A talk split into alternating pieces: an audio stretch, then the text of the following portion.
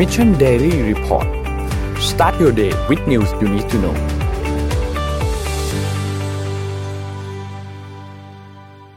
สวัสดีครับ ขอต้อนรับทุกท่านเข้าสู่ Mission Daily Report ประจำวันที่ 13 กันยายน 2564 ครับอยู่กับพวกเรา 3 คนนะครับวันนี้วันจันทร์นะครับ สวัสดีครับธรรมัสสวัสดีน้องเอ็มครับ สวัสดีครับสวัสดีครัเป็บนไงครับวีคเอนที่ผ่านมา โอ้ผมมีการย้ายออฟฟิศครับเลยวุ่นวายหน่อย อ๋อ วุ่นวาย วุ่นวายใช่ไหมอ๋อ แล้วเรียบร้อยไหมครับ ตกลงสีอะไรคะ ยังยังผลอยู่เลยฮะ ยังยังไม่เรียบร้อย ยังไม่เลือกสีเลยเอ็มเห็นอะเห็นแบบว่าทุกคนโหวตกันใหญ่เลย อะไปดูตัวเลขกันครับน้องเอ็มเชิญเลยค่ะ มาดูจำนวนผู้ได้รับการฉีดวัคซีนโควิด -19 กันบ้างนะคะ ฉีดไปทั้งหมด 40 ล้านเข็มแล้วนะคะ 40 ล้านโดสนะคะ 40ล้าน60,467 โดสนะคะ เพิ่มขึ้น 428,605 โดสค่ะ เป็นเข็มที่หนึ่ง27ล้านนะคะ เข็มที่สอง12ล้าน แล้วก็เข็มที่สาม6แสนค่ะ ถัดไปค่ะ ความคืบหน้าการฉีดวัคซีนนะคะ เป้าหมาย100ล้านโดสภายในปี2564เนี่ย เพื่อที่จะให้บรรลุเป้าหมายเราต้องฉีดให้ได้โดยเฉลี่ยวันละ545,537โดสต่อวัน แต่ว่าจำนวนที่ฉีดได้ที่ผ่านมานะคะ427,309โดส ก็ไม่อยากจะอย่างนั้นอย่างนี้ แต่ว่ารู้สึกเหมือนตัวเลขจะลดลงนะคะ หลังจากที่อภิปรายเสร็จก็ยังอยากให้คีปอัพไอ้แปดแสนนั้นอยู่นะคะ ที่เคยทำได้อะค่ะ เหลืออีกหนึ่งร้อยสิบเอ็ดวันจะหมดปีนะคะ ก็รีบๆแป๊ด้วบยเดียวค่ะเนี่ยใช่สถานการณ์ผู้ป่วยโควิด -19 ในประเทศไทยนะคะ รักษาในโรงพยาบาลเนี่ยหนึ่งแสนสามหมื่นห้าพันเก้าร้อหกสิบหกคน อาการหนักสี่พันหนึ่งร้อยสามคน ลดลงหกสิบห้าคนนะคะ ใส่เครื่องช่วยหายใจแปดร้อหกสิบห้าคนลดลงสิบคนค่ะ ก็คือถือเป็นสัญญาณที่ดีค่ะ รักษาหายหนึ่งหมื่นห้าพันเจ็ดร้อยสี่สิบสองคน รักษาหายสะสมทั้งหมดหนึ่งล้านสองแสนสามหมื่นหนึ่งพันแปดร้อยห้าสิบสี่คนค่ะ สถานการณ์ผู้ติดเชื้อโควิด -19 กันบ้างค่ะ เมื่อวานนี้นะคะ มีผู้ติดเชื้อรายใหม่ รวมตรวจ ATK แล้ว 16,269 รายนะคะ ตรวจเชื้อเฉลี่ยย้อนหลัง7วันเนี่ย83,835ราย พบเชื้อเฉลี่ยย้อนหลัง7วัน14,830ราย คิดเป็น positive rate 17.69%ค่ะ ก็ลดลงมากแล้วนะคะ คือก่อนหน้านี้แบบ positive rate เขาขึ้นไปแบบ 40 กว่าเปอร์เซ็นต์รวมตรวจ ATK ผลบวกทั้งหมดเนี่ย 1,6,072 รายค่ะ เพิ่มขึ้น 2,240 ราย คือ ก็ยังไม่น่าไว้ใจนะคะ ถึงแม้ว่า positive rate จะลดลงแล้วก็ตามค่ะ ไปดูดัชนีราคาตลาดหลักทรัพย์กันบ้างค่ะเซตนะคะ บวก6.6.23จุดค่ะ คิดเป็น0.38%ค่ะหุ้นต่างประเทศ ดาวโจนส์ลบ 0.78% NASDAQ ลบ 0.87% NYSE บวกออขอโทษค่ะ ลบ 0.6% ฟุตซี่บวก 0.07%ห่างเสงบวก 1.91%ค่ะ ราคาน้ำมันดิบค่ะ WTI บวก 2.32%แล้วก็ Brent บวก 2.06%ค่ะ ส่วนราคาทองคำนะคะ ลงลบ 0.39%ค่ะคริปโตเคอเรนซีมีทั้งบวกและลบนะคะ ก็ใครถือเหรียญอันไหนก็จับตาดูกันให้ดีค่ะ Bitcoin บวก 0.71% Ethereum บวก 3.06% Binance บวก 1.36% Cardano ลบ 1.18% Dogecoin ลบ 0.48%แล้วก็ Solana ลบ 5.39%ค่ะ มีใครดอยอยู่บ้างไหมคะอะครบแล้วใช่ไหมฮะเดี๋ยวครบแล้วค่ะครับ อ่าเดี๋ยวสุดสัปดาห์ที่ผ่านมาเนี่ยเป็นเมื่อวันเสาร์เป็นวันที่ 11 กันยายนนะครับ ซึ่งเป็นครับวันเมื่อ 20 ปีก่อนเป็นวันอืมที่เกิดเหตุการณ์ก่อการร้ายที่เรียกว่าน่าจะเป็นครั้งหนึ่งที่ที่รุนแรงที่สุดในโลกนะครับ ก็ครบรอบไปแล้ว 20 ปีนะครับ เวลาผ่านครับไปเร็วมากจริงๆนะครับ ก็ทาง Nikkei Asia ก็มีการสรุปไทม์ไลน์ที่เกิดขึ้นนะครับ เพราะว่าอย่าลืมว่าเหตุการณ์ครั้งนั้นเนี่ยเป็นมีหลังจากเกิดเหตุการณ์วันนั้นเนี่ย ทางสหรัฐอเมริกาเนี่ยก็ต้องบอกว่าก็ได้ประกาศเข้าสู่เรียกว่าพันธกิจในเรื่องของการทำสงครามกับการก่อการร้ายนะครับอืมแล้วก็เมื่อครบ 20 ปี แล้วเนี่ยก็เพิ่งถอนกำลังออกจากทางอัฟกานิสถานไปนะครับมาดูไทม์ไลน์กันผมเล่าให้ฟังคร่าวๆตามที่ Nikkei Asia สรุปมาเพื่อเราจะเห็นเรื่องราวว่าโหมันมีประวัติยาวนานมากจริงๆนะครับ 20 ปีเนี่ยทุกเรื่องราวที่ผมกำลังจะอ่านให้ฟังเนี่ยเหมือนกับเพิ่งเกิดขึ้นเร็วๆนี้เองนะ นะครับเริ่มตั้งแต่วันที่ 11 กันยายนนะครับ ก็กลุ่มอัลกออิดะห์นะครับก็ใช้มีปฏิบัติการขับเครื่องบินสองลำพุ่งชนตึก World Trade Center ที่นิวยอร์กนะครับ หลังจากนั้นเนี่ยเพียงประมาณหนึ่งเดือนนะครับ วันที่ 7 ตุลาคมเนี่ยกองทัพอ่าอากาศสหรัฐเนี่ยก็ได้จู่โจมจู่โจมทางอากาศ ไปยังอัฟกานิสถานนะครับ ซึ่งเป็นฐานทัพของกลุ่มตาลิบัน แล้วก็อุมอัลเกดานะครับ หลังจากนั้นเนี่ยในปี 2003 นะครับ ก็กองทัพสหรัฐเนี่ยก็เลื่อนอมีเรื่องเคลื่อนกองทัพเข้าไปที่อิรักนะครับ เพื่อที่จะเนื่องจากมีการอ่าสหรัฐตอนนั้นให้ข้อมูลว่าทางอิรักเนี่ยกำลังเรียกว่าคิดค้นอาวุธเคมีอยู่ อาวุธชีวภาพนะครับ จึงเคลื่อนกำลังเข้าไปเพื่อหวังที่จะจัดการกับซัดดัมฮุเซนนะครับ แล้วก็ อ่าต่อมาในปี 2004 นะครับอัฟกานิสถานเนี่ยมีการเลือกตั้งครั้งแรกนะครับ โดยโดยผู้ที่ขึ้นรับตำแหน่งก็คือฮามิดคาคาไซนะครับชื่อที่เราคุ้นๆกันอยู่เนี่ยคือเลือกตั้งแต่ตอนนู้นแล้วตั้งปี 2004 นะครับ ข้ามมาปี 2009 ครับยูเอประธานาธิบดีบารักโอบามานะครับ ก็ประกาศยกระดับการ จัดการกับกลุ่มก่อการร้ายนะครับโดยการส่งกำลังทหารกว่าหนึ่งแสนคน เข้าไปที่อัฟกานิสถานนะครับ แล้วก็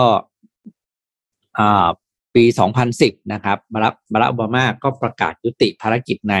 อิรักนะครับ เนื่องจากจัดการทุกอย่างที่นั่นเรียบร้อยแล้ว 2011 นะครับ เป็นเหตุการณ์สำคัญอีกอันหนึ่งก็คือโอซามาบินลาเดนนะครับเรียกว่าเป็นหัวหน้ากลุ่มอัลไคด้าเนี่ยถูกสังหารนะครับ โดย กองทัพสหรัฐอเมริกานะครับ ซึ่งถือว่าเป็นจุดที่จุดเริ่มต้นที่ทางสหรัฐอเมริกาบอกว่าเป็นจุดเริ่มต้นของชัยชนะณวันนั้นนะครับเดือนธันวาคมปี 2018 นะครับ กองทัพของสหรัฐถอนกำลังออกจากอิรักนะครับ แล้วก็ปล่อยให้ทางอิรักเนี่ยดูแลตัวเองนะครับ ปี 2014 นะครับกองทัพสหรัฐนะครับโดยประธานาธิบดีโอบามาเนี่ยก็ประกาศภารกิจ เพิ่มเติมนะเขาเรียกว่า combat mission ในอัฟกานิสถานนะครับ ส่งกำลังทหารเข้าไปอีกหนึ่งหมื่นหนึ่งพันคนนะครับ ปีข้ามมาตัดข้ามมาที่เดือนกุมภาพันธ์ปีที่ผ่านมานะครับ ประธานาธิบดีทรัมป์นะครับ ได้ลงนามข้อตกลงที่จะถอนกำลังทหารสหรัฐออกจากอัฟกานิสถาน ภายในวันที่หนึ่งพฤษภาคม 2021 ปีนี้นะครับ แล้วก็ปล่อยให้ อ่าอืมอ่าทางประเทศปกครองตัวเองนะครับจากนั้นเนี่ยอ่าเดือนกุมโนเดือนเมษายนนะครับ ปี 2021 นะครับ ก็ประธานาธิบดีโจไบเดนก็ออกคำสั่งถอนกำลังอย่างไม่มีเงื่อนไขนะครับ โดยตั้งใจว่าจะถอนกำลังทั้งหมดออกภายในวันที่ 11 กันยายน ปีนี้ซึ่งก็คือครบ 20 ปีพอดีนะครับ หลังจากนั้นก็จะเห็นว่ากองทัพก็มีการถอนกำลังกันอย่างที่เห็นในข่าวนะครับเขาบอกว่าหลายเหตุการณ์ที่ ผมเล่าไปเมื่อกี้เนี่ย ถ้าพูดเข้ามาเราทุกคนก็จะนึกออกเนาะเหมือนกับเพิ่งเกิดขึ้นไม่นานนะครับ แล้วทางที่เขเชียก็วิเคราะห์ต่อไปว่าภารกิจของสหรัฐกับทางตะวันออกกลางเนี่ยจะยังไม่จบแค่นี้ แม้ว่าจะมีการถอนกำลังออกไปแล้วนะครับ และเชื่อว่าจะมีอะไรอีกหลายอย่างให้ทำต่อนะครับ เพราะว่าดูท่าจะไม่ไม่ไม่จบลงไม่ง่าย แม้ว่าจะถอนกำลังออกไปแล้วก็ตามนะครับ อืมใน เรื่องรายวันๆนี่เริ่มมีน้องๆ รุ่นใหม่ที่อาจจะไม่ทันแล้วนะครับอืมอืมเพราะว่า 20 ปีแล้วใช่ไหมฮะน้องๆที่เอ่อเริ่มเข้าเรียนในมหาเพิ่งเริ่มเข้าเรียนในมหามหาวิทยาลัยก็อาจจะไม่ทัน ว่าตอนนั้นเป็นยังไงยังไงบ้าง แต่ว่าก็มีหลายท่านที่ยังทันว่านั่งดูถ่ายทอดสดเอ่อคนที่ขายทอดสดกำลังพูดพูดอยู่เครื่องบินก็คือบินชนที่ข้างหลังเห็นเห็นเลยก็มีคนทันนะ ครับก็ตอนนั้นโหเป็นเหตุการณ์ที่ความเสียหายนี่เรียกว่ามากช็อกโลกมากค่ะช็อกโลกมากว่าเราไม่คิดว่าการก่อการร้ายเนี่ย จากเดิมๆเนี่ย มันก็เราก็เห็นตามหน้าข่าวแต่ไม่เคยคิดว่าการก่อการร้ายเนี่ยทำได้ถึงขนาดนี้เลยเหรอคือเอาเครื่องบินไปชนตึก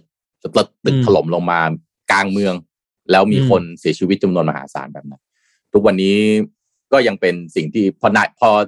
เก้าทับสิบเอ็ดนายวันวันๆทุกครั้งก็จะเป็นสิ่งที่ต้องย้อนกลับไป พูดถึงความเสียหาย แล้วก็ผู้ที่เสียชีวิตในวันนั้นแบบนี้อยู่ทุกครั้งเลยครับ นี่ก็ครบรอบยี่สิบปีแล้วใช่ไหมครับใช่ครับ เร็วจริงอืมๆอืมเพิ่งเพิ่งอ่านบทความใน BBC อะค่ะเขาพูดถึงคนที่อยู่ในตึกตอนนั้นเลยจริง ๆอะอืมคืออืมคือเขาอยู่บริษัทหลักทรัพย์อะแล้วเสร็จแล้วปรากฏว่าเขาก็ไปทำงานตั้งแต่เช้า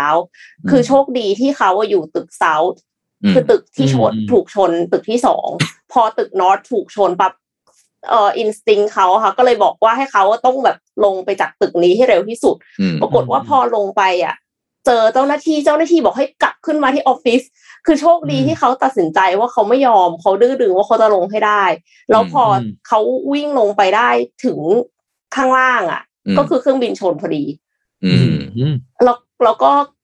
หนีออกไปที่อืมที่อืมตึกข้างๆได้อะค่ะ แล้วเสร็จแล้วหลังจากนั้นน่ะตึกมันถล่มก็คืออมทุกอย่างคือแบบว่าปกคลุมไปด้วยฝุ่นหมดเลย คือมองอืมไม่เห็นอะไรเลยอะแต่สุดท้ายเราก็คือเดินออกไปที่ถนนได้ แล้วก็คือเจอคนอีกเยอะมากที่หนีออกมาค่ะ แล้วก็ทำให้บริษัทของเขาอะมีคนเสียชีวิตไปหกสิบเจ็ดคน ซึ่งก็คือไม่ได้เป็นบริษัทขนาดใหญ่ขนาดนั้นอยู่แล้วนะบริษัทหลักทรัพย์อะแต่ว่าอืมคนเสียชีวิตก็เยอะแล้วเขาก็ต้องใช้เวลาเข้าออกโรงพยาบาลเยอะมากเพื่อที่จะหาว่าแบบตกลงใครยังมีชีวิตอยู่รอดบ้างอะไรอย่างเงี้ยค่ะซีอก็คือเสียชีวิตเหมือนกัน อือืมมแต่บริษัทที่ทำงานอยู่ในตึก World Trade นั่นก็เป็นบริษัทเรียกว่าชั้นนำของประเทศหลายบริษัทอืมด้วยนะว่าค่ะเรียกว่าเป็นศูนย์กลาง เป็นสัญลักษณ์อย่างหนึ่งของของ capitalism อะครับอืมพูดตรงใช่ๆของตลาดทุนนะครับ ในตึกนั้นนะครับอะ ก็ผมพามาอัปเดตในช่วงเสาร์ที่ที่ผ่านมามีข่าวที่เราอาจจะต้องรับทราบนะครับ เกี่ยวกับเรื่องของวัคซีน แล้วก็ชุด ATK หลายอย่างนิดหนึ่งนะครับ เมื่อกี้น้องเอ็มรายงานตัวจำนวนผู้ผู้ฉีดวัคซีนไปแล้ว 40 ล้านแล้วนะครับ เราแต่ 40 ล้านเป็นครั้งแรกแล้วนะครับ ก็เมื่อสุดสัปดาห์ที่ผ่านมาครับนายแพทย์โอภาสการกวินวงศ์นะครับอธิบดีกรมควบคุมโรคก็ออกมากล่าวนะครับ ว่าขณะนี้ วัคซีนที่ได้ฉีดไปแล้วเนี่ยมากกว่า 40 ล้านโดสนะครับก็คาดว่าภายในสิ้นเดือนกันยายนนี้จะฉีดได้ 45 ล้านโดสนะครับแล้วก็โดยจากการติดตามอาการไม่พึงประสงค์นะครับจากการฉีดวัคซีนโควิด 4 ยี่ห้อที่ใช้ในประเทศไทยนะครับใช้มากที่สุดคือ AstraZeneca ตามมาด้วย s i n o v a c s i n o p h a r m แล้วก็ไฟเซอร์นะครับก็พบว่าผลข้างเคียงคล้ายกันครับคือปวดศีรษะเวียนหัว ถือว่าไม่รุนแรงมากนักครับ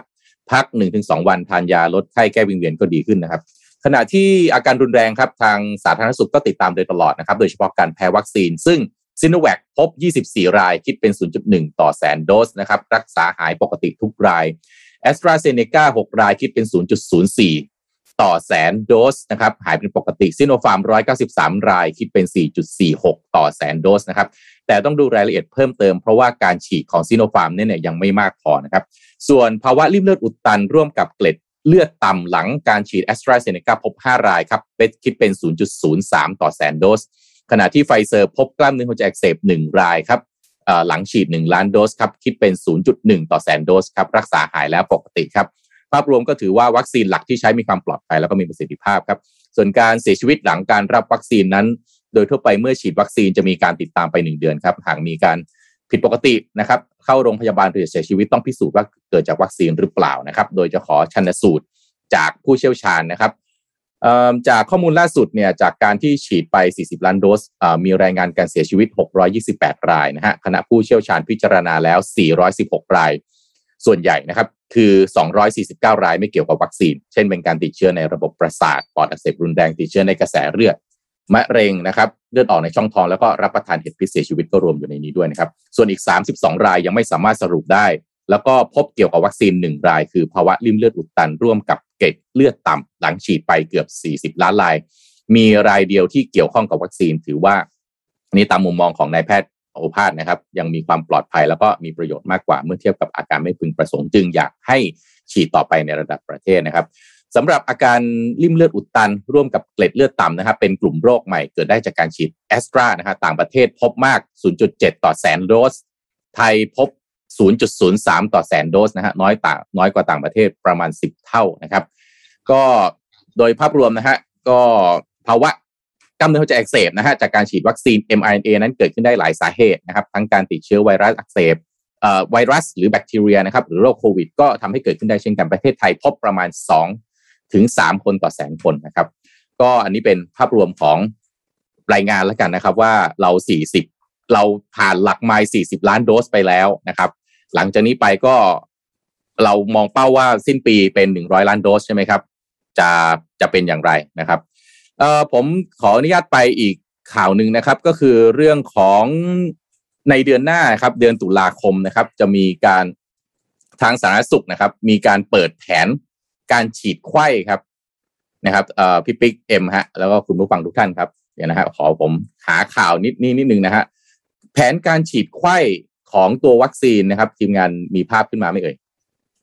อะเดือนตุลาคมเนี่ยนะครับ ตั้งเป้าการฉีดประชาชนให้ครบทุกจังหวัดเนี่ยนะครับ ทางศบคชุดใหญ่เนี่ยมีมติเห็นชอบการจัดหาวัคซีนเอ่อโดยจะฉีดเดือนตุลาเดือนเดียวเนี่ยนะครับ ตั้งเป้า 24 ล้านโดสนะครับ แบ่งเป็นอะไรบ้างซิโนแวค6ล้าน แอสตรา10ล้านไฟเซอร์8ล้านนะครับโดยจะตามแผนเนี่ยเดือนตุลา24ล้านโดสเนี่ยแบ่งเป็นเอ่อ5กลุ่มนะครับ กลุ่มที่1คือผู้ที่มีอายุ18ปีขึ้นไปนะครับ ใช้วัคซีน16.8ล้านโดส หรือ70%ของ24ล้านโดส สูตรฉีดมี3สูตรนะครับ เข็มที่1คือซิโนแวคบวกเข็ม2แอสตราหรือเข็ม1บวกเข็ม2แอสตราแล้วก็เข็ม1แอสตราบวกเข็ม2ไฟเซอร์ นี่คือสูตรที่1นะครับสำหรับกลุ่มที่2นะครับกลุ่มนักเรียนอายุ 12-17 คือต่ำกว่า 18 ปีเนี่ยใช้วัคซีน 4.8 ล้านโดสคิดเป็น 20%อันนี้จะใช้ทั้ง 1 ทั้ง 2 เป็นไฟเซอร์ทั้งคู่ แล้วก็กลุ่มที่3ครับเป็นแรงงานในประกบในระบบประกันสังคมขออภัยฮะใช้วัคซีน 8 แสนโดสคิดเป็น 3%คือเข็ม1ซิโนแวคบวกเข็ม 2 เป็นแอสตรา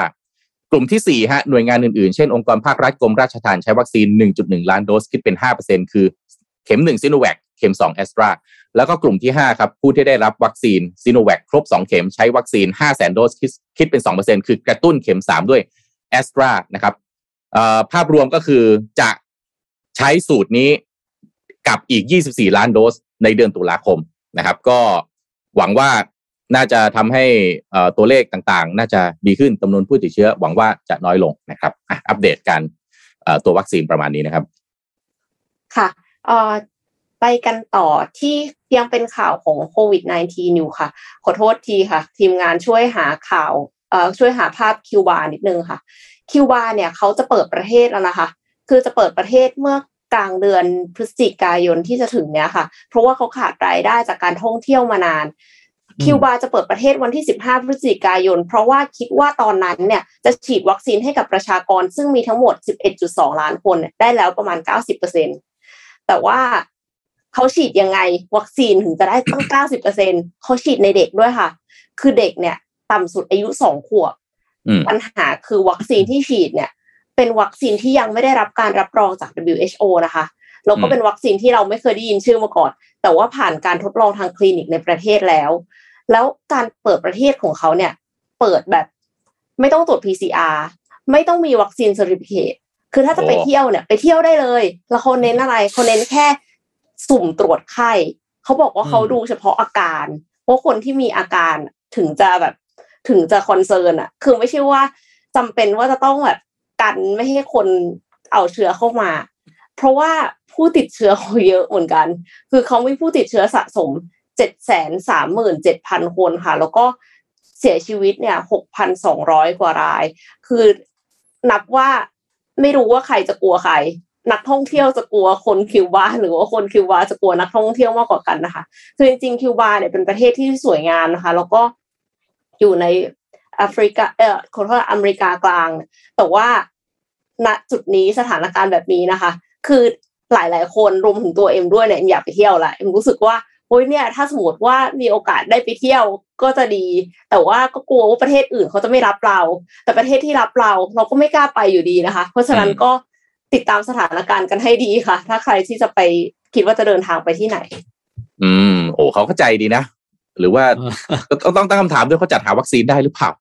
ด้วยนะเออคิวบาเนี่ยไหนๆจะไปเรื่องต่างประเทศนะครับ ถ้ายังไม่มีโอกาสไปต่างประเทศเองครับ ส่งเงินรอไปก่อนครับ ลงทุนฮะพาทุกคนไปดูดินแดนใหม่แห่งการลงทุนในต่างประเทศนะครับ หลายท่านฮะอาจจะมีประสบการณ์ในการซื้อหุ้นในประเทศ แต่เราก็จะเป็นที่รู้กันนะครับ ว่าตอนนี้เนี่ย แลนด์สเคปหรือภูมิทัศน์ของการลงทุนเนี่ยโหมันไปไกลมาก ต่างประเทศหุ้นหลายตัวน่าสนใจ แต่สำหรับหลายท่านก็อาจจะรู้สึกว่าเอ๊ก็อยากไปลงทุนต่างประเทศทำยังไงเนี่ย step ที่หนึ่งก้าวแรกต้องทำยังไงนะครับสำหรับคนที่ยังไม่เคยซื้อหุ้นต่างประเทศนะครับ แล้วก็ยังไม่กล้าย้ายจากพอร์ตหุ้นไทยไปลงทุนในหุ้นต่างประเทศเนี่ยนะฮะเพราะอาจจะอะไรฮะไม่เคยไม่คุ้นเคยกับบริษัทต่างประเทศ หรือว่าไม่รู้จะเริ่มยังไงนะครับ อาจจะทำให้คิดหนักแล้วก็ตัดสินใจยาก ลองมาวันนี้ชวนทุกคนมาฟังเรื่องนี้ครับ ETF ครับ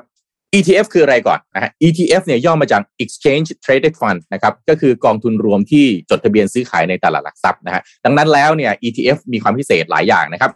อย่างแรกคือมันเป็นกองทุนรวมชนิดหนึ่งนั่นแหละนะครับ อย่างที่สองเนี่ยสามารถซื้อขายได้ในเวลาทำการของตลาดหลักทรัพย์นะฮะซึ่ง ETF ก็เลยเป็นการนำข้อดีของการลงทุนแบบหุ้น แล้วก็กองทุนเข้ามารวมด้วยกันคล้ายๆไฮบริด นะฮะถ้าเป็นรถก็คือเหมือนเป็นรถที่แบบใช้ได้ทั้งน้ำมันเชื้อเพลิงแล้วก็น้ำมันไฟฟ้าเอ่อได้พลังงานไฟฟ้าแบบนี้เป็นต้นนะฮะเพราะฉะนั้นสินทรัพย์ ETF ที่ลงทุนเนี่ยก็สามารถเป็นได้ทั้งหุ้นฮะตราสารหนี้หรือสินทรัพย์ทางเลือกอย่างเช่นทองคำข้อดีของการลงทุนแบบกองทุนนะฮะทุกท่านก็คงจะทราบดีอยู่แล้วคือ มันช่วยในการกระจายการลงทุนในสินทรัพย์หลายตัวนะครับทำให้เราเนี่ยไม่ต้องใช้ทุนมากนักในการซื้อหลักทรัพย์ รวมไปถึงลดความยุ่งยากนะครับ แล้วก็ค่าธรรมเนียมในการลงทุน ในสินทรัพย์หลายตัวเนี่ยบางทีเกิดขึ้น เราลงทุนในกองทุนรวมทีเดียวเนี่ยประหยัดกว่านะครับสำหรับข้อดีของการลงทุนแบบหุ้นก็แน่นอนฮะเราสามารถซื้อขายแบบ ETF เนี่ยได้ตลอดระยะเวลาทำการของตลาดหลักทรัพย์ ไม่ต้องรอประกาศ NAV หรือ Net Asset Value ท้ายวันเหมือนกองทุนรวม เพราะฉะนั้นสามารถซื้อขายระหว่างวันได้เลยนะครับ เห็นราคาดีเห็นราคาน่าสนใจปั๊บเข้าได้เลยทันทีนะครับแต่อย่างไรก็ดีฮะการลงทุนแบบ ETF ก็ยังมีความเสี่ยงจากการลงทุนแน่นอนนะครับ ลงทุนแบบหุ้นหรือแบบกองทุนมันก็มีความเสี่ยงทั้งนั้นนะครับ เพราะว่ามันก็มีความเสี่ยงเรื่องราคาความผันผวนนะครับ หรือเรื่องของสภาพคล่องเช่นเดียวกับหุ้นแล้วก็กองทุนทั้งนั้นนะครับ ทีนี้การลงทุนในต่างประเทศด้วยวิธีการลงทุนแบบ ETF เนี่ยฮะถ้าอยากลงทุน ETF ในต่างประเทศโดยตรง ไม่ใช่เรื่องยากต่อไปฮะเปิดแอปนี้เลยครับ Easy Invest นะครับไปที่เมนู Invest นะครับเลือกแท็บ Stocks นะครับแล้วก็ใส่ชื่อ ETF ที่ต้องการลงทุน ซึ่งก็เนี่ยฮะเรายกตัวอย่างมาให้แล้วฮะ10 ETF ที่ผลงานโดดเด่นประจำเดือน สิงหาคมนะฮะถ้าดูผลตอบแทนเนี่ยนะครับ อย่างเช่น ARGT เนี่ยนะฮะบวก 12.4%นะครับ TUR เนี่ยบวกไป 11.2%ก็ถือว่าใช้ได้เลยทีเดียวนะครับสำหรับค่าธรรมเนียมในการซื้อขายนะครับ ก็เหมือนกับหุ้นต่างประเทศนะฮะก็คือค่าคอมมิชชั่นนะฮะถ้าตลาดหุ้นที่สหรัฐอเมริกาเนี่ยก็เริ่มต้นที่ 4.99 US นะครับส่วนค่าคอมมิชชั่นตลาดหุ้นฮ่องกงเริ่มที่ 100ฮ่องกงดอลลาร์นะครับ สำหรับคนที่อยากเปิดบัญชีลงทุนใน ETF แล้วก็หุ้นต่างประเทศในวันนี้ก็เริ่มได้เลยครับแอป Easy Invest ให้คุณเติมเงินแลกเงิน ลงทุนหุ้นต่างประเทศ ง่ายครบจบในแอปเดียวนะครับแล้วก็หากสนใจที่จะลงทุนใน ETF แล้ว แต่ไม่รู้จะเริ่มซื้อ ETF ตัวไหนดี จะเอายังไงดีอะลองหาข้อมูลจาก ETF ที่มีผลการดำเนินการย้อนหลัง ดังที่ผ่านมาก่อนก็ได้ตามที่ผมเอาขึ้นมาให้ดูนะตอนนี้นะครับทีนี้ตบท้ายครับ9ทับ9ที่ผ่านมาทุกคนเป็นยังไงบ้างฮะเอ็มพิปิกซื้อของกันขนาดไหน เอาไม่ซื้ออะไรครับเป็นผู้หลุดรอดเป็นอะไรนะผู้รอดชีวิต จาก9ทับ9ได้เราเนี่ยผมรอดอ่าแต่หลายหลายท่านนะฮะก็เรียกว่ารอด11เดือน11เรียกว่าวันนี้นะฮะก็จะมีโทรศัพท์ดังขึ้นรัวๆนะฮะเพราะว่าเรียกว่าคนมาส่งของนะฮะอยู่บ้านหรือเปล่าอยู่บ้านหรือเปล่านะครับเพราะว่าที่ตัวเองกดไปจาก9ทับ9นะครับเราก็เลยมีโปรดีๆนะฮะ9ทับ9จาก Easy Invest มาให้ด้วยนะครับ คือนอกจากรู้แล้วว่า ETF คืออะไร แล้วอยากจะซื้อ ETF ตัวไหนแล้วนะครับโอกาสในการลงทุนก็สำคัญนะครับ เพราะฉะนั้น สำหรับโอกาสในการลงทุนได้เริ่มต้นแล้วนะครับ เพราะตอนนี้โปรโมชั่น9ทับ9ที่ SCBS เขาจัดฉลองครบรอบ 3 ปีของแอป Easy Invest เนี่ยนะฮะมาเอาใจสายผู้ที่ชอบลงทุนต่างประเทศด้วยกันนะครับสำหรับลูกค้าที่ต้องการลงทุนในตลาดหุ้นสหรัฐ แล้วซื้อสกุลเงิน US ดอลลาร์ครั้งแรกในแอปพลิเคชัน Easy Invest นะฮะระบบจะให้สมัครบริการยื่นแบบภาษี W ขีด8 BEN นะครับ โดยอัตโนมัติ ซึ่งปกติแล้วลูกค้านะครับต้องจ่ายค่าบริการนี้ถึง 2,000 บาทต่อ 3 ปีปฏิทินนะฮะแต่ในช่วงวันที่ 9 ถึง 30 กันยายน 64 นี้ครับเขาลดค่าบริการเหลือเพียง 99 บาทต่อ 3 ปีปฏิทินเท่านั้นย้ำอีกรอบนะครับ จากเดิม 2,000 บาทต่อรอบปีปฏิทิน 3 ปีนะครับมาเหลือแค่ 99 บาท ประหยัดไปประมาณเกือบ 6,000 บาทเลยทีเดียวนะครับ ก็สมัครโปรนี้นะครับ โอกาสการเริ่มต้นลงทุนต่างประเทศ ก็อยู่ในมือคุณแล้ว จากเดิม9ทับ9ต้องเสียตังค์ให้มันใช่ไหมฮะ ต่อไปนี้9ทับ9ออมเงินปั๊บได้เงินกลับมาเข้ากระเป๋าตัวเองด้วยอะก็ฝากไว้ครับ Easy Invest นะครับ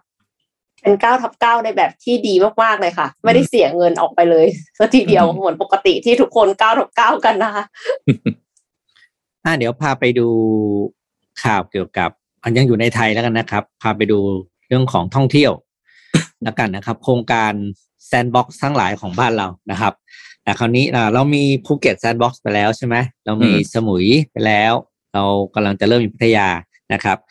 สถานที่หรือจังหวัดต่อมาที่จะมีแซนด์บ็อกซ์ก็คือเชียงใหม่ครับครับอืมอ่าเชียงใหม่แซนด์บ็อกซ์นะครับ เป็นโครงการที่อืมภาครัฐก็กำลังจะเขาเรียกว่านะคือคือเรียกเรียกเรื่องเรียกนักท่องเที่ยวกลับมาที่เชียงใหม่นะครับ ซึ่งอย่าลืมว่าเราเหลืออีกสองเดือนนะก็จะเข้าฤดูท่องเที่ยวของเชียงใหม่แล้วคือตั้งแต่เดือนพฤศจิกาเป็นต้นไปนะครับ โดยโครงการเชียงใหม่แซนด์บ็อกซ์เนี่ยก็จะมีระยะทดลองคือตั้งแต่ตุลาจะเริ่มทานเริ่มทดลองนะครับ โดยพื้นที่ทดลองเนี่ยจะครอบคลุมสี่อำเภอ ในเชียงใหม่นะครับ ก็คืออำเภอเมืองอำเภอแม่ริม แม่แตงแล้วก็ดอยเต่านะครับ โดยเงื่อนไขเนี่ยก็คือแน่นอนเหมือนเหมือนเหมือนกันเลยก็คือนักท่องเที่ยวที่มาจะต้อง fully vaccinate ก็คือฉีดครบสองเข็มแล้วนะครับ แล้วก็มีโปรแกรมเที่ยว ที่อยู่ในอ่าเรียกว่าคือห้ามออกไปเตะๆตามใจอะ คือต้องอยู่ในอืมอ่าโปรแกรมที่ที่จองไว้อย่างเงี้ยนะครับ เป็นส่วนของภาคของผู้ประกอบการนะครับ โรงแรมที่จะเข้าร่วมโครงการ คือหมายถึงว่าให้นักท่องเที่ยวเข้ามาเข้ามาพักได้เนี่ยนะก็จะต้องไปแหมจะให้คำว่าลงทะเบียนก็นะก็ไม่ใช่นะเขาเรียกว่าไปลงชื่อเข้าร่วมอ่าแล้วก็ผ่านการรับรองในเรื่องของ Safety and Health Administration นะครับหรือ SHA เพื่อให้ได้ใบรับรองจากสถาบันนี้ด้วยนะครับ ว่าอืมมีมาตรฐานการรองรับแล้วก็ดูแลความปลอดภัยให้กับนักท่องเที่ยวนะครับ โดยแผนการเนี่ยคือบอกว่าจะทำแซนด์บ็อกได้เนี่ย คือเชียงใหม่จะต้องคนที่เชียงใหม่จะต้องได้รับการฉีดวัคซีน ไม่น้อยกว่า70%นะครับคือตั้งตั้งเป้าไว้70%แต่ณวันนี้ถึงวันที่10กันยายนเนี่ยอ่า มีฉีดไปแค่3-8%เนี่ยอันนี้คือ challenge ยากที่สุดของเชียงใหม่ตอนนี้ แต่ประเด็นก็คือว่าปัญหามันอยู่ที่ไม่มีคนฉีดครับ ปัญหาคือไม่มีวัคซีนฮะอันเนี้ยภาครัฐเนี่ยเมื่อประกาศตัวแซนด์บ็อกซ์ออกมาแล้วเนี่ย แปลว่าวัคซีนจำนวนหนึ่งจะต้องถูกจัดสรรไปให้ที่เชียงใหม่เพื่อให้ทันโครงการนี้นะครับ ต้องยอมรับว่าเชียงใหม่เป็นหนึ่งในจังหวัดที่มีการฉีดวัคซีนค่อนข้างน้อยนะครับ แล้วก็ช้ากว่าเพื่อน อยู่ระดับหนึ่งเลยแหละนะครับ ถ้าเราเห็นตัวเลขกันเราก็จะพอเห็นอยู่นะครับ ทีนี้ถามว่าเชียงใหม่แซนด์บ็อกซ์เนี่ยเขาทำมาเพื่อดึงดูดนักท่องเที่ยวจากชาติไหนเป็นหลักนะครับของในเฟสแรกนะครับ จะดึงดอกจะดึงนักท่องเที่ยวจากสิงคโปร์มาเลเซียเกาหลีใต้ญี่ปุ่น และไต้หวันก่อนนะครับ หลังจากนั้นเนี่ยถึงจะขยับไปทำการตลาดเพื่อดึงนักท่องเที่ยวจากจีนเข้ามาเป็นเป็นเป็นเฟสต่อไปนะครับ ก็เห็นข่าวแล้วก็ต้องบอกต้องแต่ช่วยเชียงใหม่นะครับ เพื่อให้เชียงใหม่กลับมาคึกคักอีกที ยเฉพาะในช่วงปลายปีที่เป็นฤดูท่องเที่ยวของเชียงใหม่ครับอืมเชียงใหม่นี่จริงๆโรงแรมเยอะมากเลยครับ ผู้ประกอบการอืมการท่องเที่ยวเยอะเยอะโฮสเทมากลๆอะไรเลยพวกเนี้ยนะร้านกาแฟก็เยอะค่ะ ใช่ครับ ก็เพื่อนผมอยู่เชียงใหม่ก็บอกโอ้โหตอนนี้ จังหวัดซบเซาไปเลยครับเหงามากนะครับ ไม่มีนักท่องเที่ยวเข้าไปเนี่ย ก็นะเอาเป็นกำลังใจให้ชาวเชียงใหม่ครับ หวังว่าเชียงใหม่แซนด์บ็อกซ์ใช่ไหมครับก็จะมามาแรงแล้วกันขออวยพรให้มาแรงแซงโค้งไปเลยนะครับ อืม ค่ะเราหาวัคซีนให้ไม่ได้นะคะ แต่ว่าเราหากิจกรรมสนุกๆมาให้ได้ค่ะ ก็วันนี้ก็มีกิจกรรมสนุกๆจาก Oris มาฝากคุณผู้ชมอีกแล้วนะคะ ก่อนจะเข้าสู่คำถามขอแนะนำ Hangang tote bag ก่อนค่ะ ขอภาพเลยค่ะ Hangang tote bag tote bag ของ Oris นะคะผลิตด้วยวัสดุที่ทำจาก kraft paper ซึ่งเป็นกระดาษที่ผลิตจากเยื่อเคมีที่ได้จาก kraft process เป็นการใช้เทคโนโลยีในการแปลงสภาพเนื้อไม้เป็นเยื่อกระดาษไม้ เพื่อที่จะให้มีความแข็งแรงแล้วก็เหนียวกว่ากระดาษชนิดอื่น ๆ ค่ะ กระดาษคราฟต์เนี่ยยังมีข้อดีอีกข้อหนึ่งคือช่วยลดปัญหาด้านมลพิษ ด้านสิ่งแวดล้อมนะคะ หรือว่าพูดง่ายๆก็คือเป็นวัสดุที่สามารถนำไปรีไซเคิลแล้วก็นำกลับมาใช้ใหม่ได้ทำให้ไม่เกิดปัญหาขยะส่วนเกินเพิ่มค่ะ ดังนั้นวันนี้เราจะมาช่วยกันคิดว่าเรามีวิธี ช่วยลดมลพิษให้กับโลกได้อย่างไรบ้างนะคะ Oris มีรางวัลมาแจกคุณผู้ชมจำนวน 5 รางวัลด้วยกันค่ะ กติกาง่ายมากค่ะ เพียงแค่แชร์ไลฟ์นี้ พิมพ์คอมเมนต์คำตอบแล้วติด hashtag change for the better change for the better นะคะ แต่ต้องแชร์ไลฟ์ก่อนนะ แชร์ไลฟ์พิมพ์คอมเมนต์คำตอบว่าเรามีวิธีช่วยลดมลพิษให้กับโลกได้อย่างไรบ้าง แล้วติด hashtag change for the better เพียงเท่านี้ก็รอลุ้นรับรางวัล ส่งตรงถึงบ้านต้องบอกเลยว่าพิเศษมากๆ เพราะว่าปกติแล้ว ถุงอันเนี้ยค่ะ tote bag เนี่ยจะมอบให้กับผู้ที่ซื้อนาฬิการุ่นพิเศษเท่านั้นนะคะอืม พี่ขออนุญาตร่วมสนุกก่อนเลยเผื่อจะได้บ้างอ้าวร่วมลดมลภาวะใช่ไหมใช่ค่ะมลพิษลดมลภาวะได้มลอ่ามลพิษ อ่ามลพิษด้วยการเอานักการเมือง โบราณไปทิ้งนะครับอืม ทุกคนรอฟังดีอยู่เออใช่ครับใช้ได้อ่า change ใช้ได้ for the better ไงนะครับอะอืมค่ะอ้าวขอนี่อะเอ็มก่อนเลยอะถ้าไม่งั้นก็คือจะอยากจะไป change for the better แต่ว่าเป็นอาจจะเพิ่มขยะให้โลกนิดหน่อยนะคะ คือเป็นเรื่องของเทคโนโลยีอะค่ะ เป็นอืมแกดเจ็ตใหม่ ซึ่งจริงๆก่อนที่ก่อนที่ MV ลิซ่ามาเนี่ย ทุกคนแชร์หมดเลยนะ แต่ว่าพอ MV ลิซ่ามาคือ คืออันนี้คือหายไปเลย Ray Ban Story ค่ะ ก็คืออม เอ็มเรียกของเอ็มเองนะว่า Facebook Glass เพราะว่าเหมือนกับเมื่อก่อนอะมันจะมี Google Glass ใช่ไหมอันเนี้ยก็คือเป็น Facebook Glass นะคะ Ray-Ban Story เนี่ยเป็นแว่นอัจฉริยะค่ะ เพื่อที่จะขายถ่ายภาพนะคะ ถ่ายวิดีโอด้วยกล้องความละเอียดล้าน5ล้านพิกเซลเซฟรูปได้ถึง 500 รูปวิดีโอได้สูงสุด 30 คลิป แล้วก็มีลำโพง speaker สำหรับฟังเพลงด้วยค่ะอืมสามารถที่จะรับโทรศัพท์นะคะ มีปุ่มให้กดถ่ายรูป ปุ่มให้กดถ่ายรูปได้ แต่ว่าก็คือพูดก็ได้ สั่งให้มันถ่ายรูปก็ได้ เป็น voice assistant นะคะ แล้วก็แน่นอนว่าแว่นแบบเนี้ยไม่ใช่เรื่องใหม่อย่างที่บอกไปนะคะ ว่าทุกคนก็คงเคยได้ยิน Google Glass มาก่อน ตอนที่อืม Google Glass เปิดตัว คือมันล้ำมากเลยนะ เอ็มอะดูคลิปที่เขาแบบถ่ายโฆษณา แล้วเอ็มอยากได้มาก คือมีหลายคนบอกว่าแบบมันหน้าตาน่าเกลียด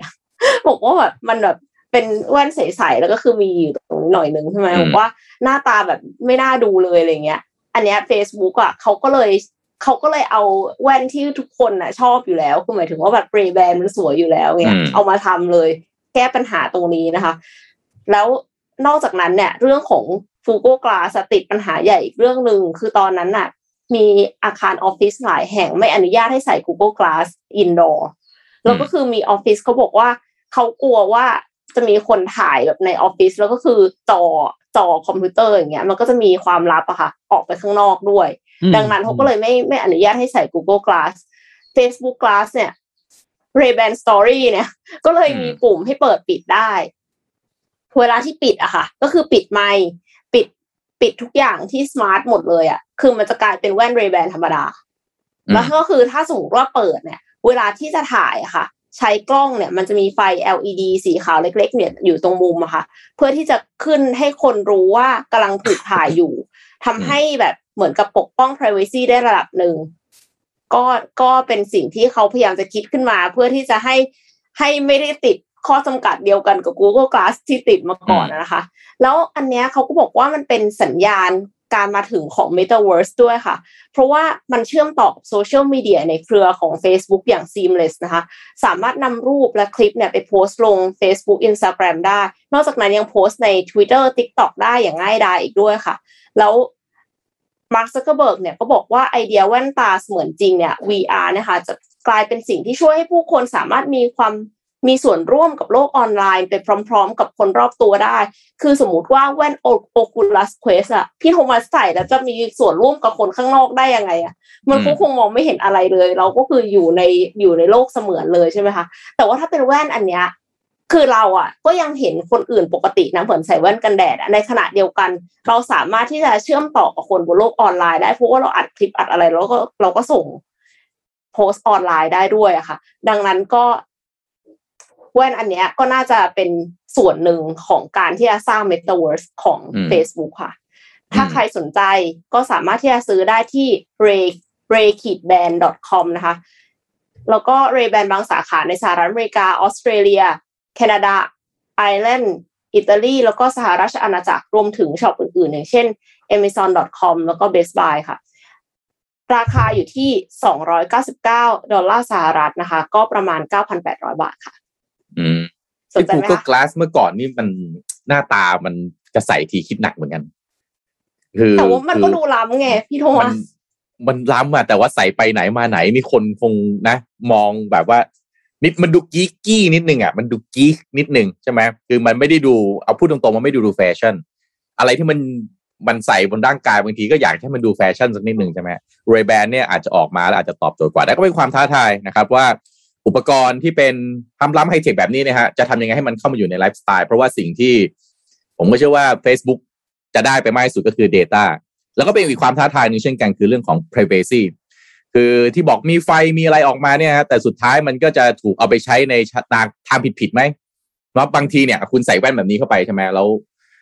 คุณกวาดสายตารอบออฟฟิศทีเดียวเห็นหมดเลยทุกอย่างเลยนะเก็บกลับมาได้หมดเลยถูกไหมหรือแม้กระทั่งสมมติบางทีเวลากำลังโอนเงินอยู่ นะเห็นเลขบัญชีเห็นรายละเอียด หรือบัตรประชาชนเนี่ยใช้แว่นนี่ดูแป๊บเดียวมัน capture รูปกลับมาได้เลยแบบเนี้ยก็เป็นความท้าทายว่าแล้วโลกในอนาคตเนี่ยเราจะจัดการเรื่องของเอ่อ cyber security privacy ได้อย่างไร เพราะอุปกรณ์พวกนี้มันเข้ามาถึงตัวแบบใช่ไหมฮะ มันอยู่จริงค่ะ มันมีอะไรอะมันมีกล้อง มันมีลำโพง มันมีไมโครโฟน อยู่รอบตัวเราตลอดเวลา ก็คิดไปคิดมาบางทีก็น่ากลัวนะ อืมอืมคือใช่ไหมเราเรากลัวที่แบบรัฐบาลจีนเขาแบบมีกล้อง CCTV อะแล้วแบบว่าอืม face detection ประชากรอะแต่ว่าอันเนี้ยถ้าสมมติว่ายิ่งกว่าเราไม่กลัวสิ่งนี้ ซึ่งแบบว่าใกล้ตัวยิ่งกว่ากล้อง CCTV อีกใช่ใช่ อันนั้นคือกล้องมันอยู่บนเสาไฟนะอืมไอ้นี่จ้องหน้าเราเลยอะใช่แล้วตัวอย่างที่คุยที่เห็นบันทึกได้หมดอย่างเงี้ย อืม แต่ก็อีกแง่หนึ่งก็อาจจะทำให้คนระวังมากขึ้นนะ ใช่ไหมว่า ก่อนจะทำอะไรจะมีปัญหาจะอะสมมติง่ายยกตัวอย่างง่ายๆเลยฮะกล้องติดรถยนต์เนี่ยอ่ารถต้องกล้องติดรถยนต์เนี่ยมันทำให้อ่าอ่าวิธีคิดของคนที่ขับรถ ก็เปลี่ยนไปพอสมควรนะถูกไหมอืมเวลาแบบมีปัญหากันเมื่อก่อนบางทีก็ลงมาซัดกันเลย แล้วก็อืมไม่รู้แหละ แต่ว่าพอมีกล้องเนี่ยบางทีมันก็คิดดักเหมือนกันมันยากอ่ามันยากขึ้น คือเออการใช้อารมณ์อะไรมันจะยากขึ้นเพราะว่ามันถูกเรคคอร์ดไปหมด แต่มันก็ดีนะคือมันไม่ต้องเถียงกันว่าใครผิดไง เพราะว่ากล้องเนี่ยมันบันทึกไว้หมดเขาถึงบอกพยายามให้ ให้ทุกคันนะติดกล้อง แล้วก็มีอะไรก็นั่นแหละดูภาพจากกล้องกันไม่ต้องเถียง ดูภาพจากกล้องเอาละกันอะไรอย่างเงี้ยนะอืม ใช่ครับใช่ครับ อ่าอะคุณอีธกวัฒน์บอกมีเรื่องน้องครัลิบซ่าเปล่าอ่า นี่ของของเขาเนี่ยโอ้ขายแว่นใช่ไหมจริงของประเทศเราตอนนี้ชดากำลังขึ้นราคานะครับชดาที่สำเพ็งนี่ตอนนี้ผมเรีมียกส่งว่าราคาไปแล้วนะอ่าเออเท่าไหร่ฮะตอนนี้ด้วย ตอนนี้ราคาพันเก้าแล้วพันเจ็ดใช่ไหมครับ แต่อย่างไรก็ดีที่น้องลิซ่าใส่เขาไม่ได้เรียกชดานะครับ นี่นี่เอออะคนก็มาถามเหมือนกันว่า เอ๊ะแล้วกระทรวงวัฒนธรรมประเทศไทยมองอย่างไรบ้าง เพราะว่าใน MV น้องลิซ่าเนี่ยเดี๋ยวจะมาไล่รายละเอียดกันให้ฟังว่าโอ้โหอืมอืมทุบสถิติกันแบบกระเจิดกระเจิงเลยนะครับแต่ใน MV เนี่ยมันก็มีอะไรครับ มีปราสาทหินเขาพนมรุ้งพอดีน้องลิซ่าเนี่ยอืมเป็นเอ่อน้องเกิดที่บุรีรัมย์ใช่ไหมบุรีรัมย์นี่ชื่อเดิมน้องลิซ่านี่ชื่อป๊อกแป๊กนะน้องป๊อกแป๊กน่ารักอืมน้องเป็นเนี่ยแหละ น้องเป็น ถ้าเป็นวัยรุ่นก็เหมือนวัยรุ่นคนไทยเราปกติ แต่น้องมีความหลงไหลในเอ่อเอ่ออะไรการเต้นแบบ K-pop K-dance อืม K-pop เนี่ยอืมมามามาตั้งแต่เด็กๆแหละนะครับเพราะวันที่ YG Entertainment เขาเปิดออดิชั่นปั๊บเนี่ยอันนี้ผมเคยเอาเรื่องของน้องลิซ่ามาเล่าให้ฟังแล้วเนาะคนไทยที่ไประดับโลกนะครับล่าสุดเนี่ยนะครับทางกระทรวงวัฒนธรรมเนี่ยก็โฆษกกระทรวงวัฒนธรรมก็ออกมากล่าวนะครับว่า ชื่นชมฮะชื่นชมน้องลิซ่านะครับ แล้วก็เอ่อผู้ออกแบบชาวไทยที่เป็นผู้ออกแบบเครื่องประดับ ศีรษะที่ลิซ่าใส่ที่แสดงใน MV นะครับ คุณประสบเรียงเงินครับ รองปลัดกระทรวงวัฒนธรรมในฐานะโฆษกกระทรวงวัฒนธรรมก็บอกว่าอันเนี้ยนับว่าเป็นตัวอย่างที่ดีนะครับ ในการนำทุนทางวัฒนธรรมมาต่อยอดด้วยความคิดสร้างสรรค์ในด้านการออกแบบแฟชั่นไทยทำให้ศิลปวัฒนธรรมไทย แล้วก็งานออกแบบแฟชั่นไทยได้เป็นที่รู้จัก แล้วก็ได้รับการเผยแพร่สู่ระดับโลกนะฮะคือที่ผ่านมาเนี่ยกระทรวงวัฒนธรรมก็พยายามที่จะส่งเสริมนะฮะนำทุนวัฒนธรรมต่อยอดในรูปแบบต่างๆ แล้วก็ขับเคลื่อนนโยบายส่งเสริมอุตสาหกรรม วัฒนธรรมและเศรษฐกิจสร้างสรรค์ ด้วยการนำคุณค่าของวัฒนธรรมมาต่อยอดนะครับ สร้างสินค้าแล้วก็บริการหรือเรียกว่า creative culture นะครับ เพื่อเพิ่มมูลค่าทางเศรษฐกิจ สร้างรายได้ทางการท่องเที่ยวและบริการนะครับ ผ่านอุตสาหกรรมวัฒนธรรมที่มีศักยภาพของไทย 5F นี่คือกลยุทธ์ของกระทรวงวัฒนธรรมนะ หนึ่งเขามีเรื่องนี้เลยผมไม่เคยได้ยินมานี่ก่อนเลยนี่ไงนี่ไงโอ้ถึงอยากเอาข่าวนี้มาเล่าให้ฟัง ไม่ใช่แค่ชมอย่างเดียวเขาพูดวิสัยทัศน์ด้วยนะนะฮะโอ้โห 5F มีอะไรบ้างหนึ่ง food ฮะอาหารสองอืม film film คืออาภาพยนตร์แล้วก็วิดีทัศน์อ่าอ่าสาม fashion นะครับ คือการออกแบบแล้วก็แฟชั่นไทยของน้องลิซ่าน่าจะอยู่ในหมวดนี้นะครับสี่ fighting นะฮะศิลปะการป้องกันตัวแบบไทย แล้วก็มวยห้าไทยครับอ่าอ่า festival นะฮะเทศกาลประเพณีไทยนะครับ ห้าอย่างนี้ครับเป็นการนำทุนทางวัฒนธรรมมาต่อยอด โดยการนำความคิดสร้างสรรค์นะฮะก็ถือว่าเป็นสิ่งดี เพราะว่าคนที่ได้ชม MV ของน้องลิซ่าก็จะได้ชมวัฒนธรรมความงดงามของวัฒนธรรมไทยใน ที่เป็นวัฒนธรรมเชิงร่วมสมัยนะครับ ที่ผู้ออกแบบได้เอามานำเสนอให้เข้ากับคนรุ่นใหม่นะครับ ทางเอ่อดรสุรัตน์จงดานะครับ รักษาการผู้ช่วยอธิการบดีสถาบันบัณฑิตพัฒนศิลป์และอาจารย์สถาบันบัณฑิตพัฒนศิลป์ก็ออกมานะครับอ่าเรียกว่าอธิบายนะครับว่า เครื่องประดับศีรษะหรือศิราพรที่น้องลิซ่าใส่แสดงเนี่ยเขาเรียกว่า รัดกล้าวยอดนะครับ เป็นศิราพรประกอบการแสดงไทยช่างฝีมือ ได้รังสรรค์ศิราพรหลายรูปแบบตั้งแต่อดีตจนถึงปัจจุบันนะครับ ก็สามารถนำไปประยุกต์ใช้ได้ตามความเหมาะสมศิราพรประดับที่เป็นงานศิลปกรรมสร้างสรรค์ หรืองานประยุกต์ศิลป์ที่ได้แรงบันดาลใจจากช่างงานช่างฝีมือโบราณ เป็นทุนทางวัฒนธรรมที่นำไปต่อยอดสู่ระดับสากลนะครับ ซึ่ง เป็นศิราพรประกอบการแสดงที่สร้างสรรค์มาตั้งแต่สมัยอยุธยานะครับ ความแตกต่างระหว่างชดากับรัฐกล้ายอดในการแสดงนาฏศิลป์เนี่ยชดาเนี่ยจะใส่ให้กับตัวละครที่เป็นตัวพระนะครับ ขนาดจะทรงสูงมีกรอบกรอบหน้าจดหูนะครับ เป็นชิ้นเดียวกัน สวมใส่ก็คือครอบลงบนศีรษะ แต่รัดกล้ายอดเนี่ยเป็นศิราพรฮะเป็นเครื่องประดับสำหรับตัวนางฮะจะสวมตั้งแต่อยู่จะสวมตั้งอยู่บนกลางศีรษะ แล้วก็มีดอกไม้ประดับนี่แบบที่น้องลิซ่าใส่ในนี้ ทีนี้พาทุกท่านมาดูครับว่าแล้วสถิติที่เธอทำเป็นยังไงบ้างนะครับ ล่าสุดเนี่ย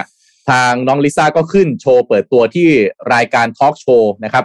ที่สหรัฐอเมริกาก็คือ The Tonight Show starring Jimmy Fallon เนี่ยครับ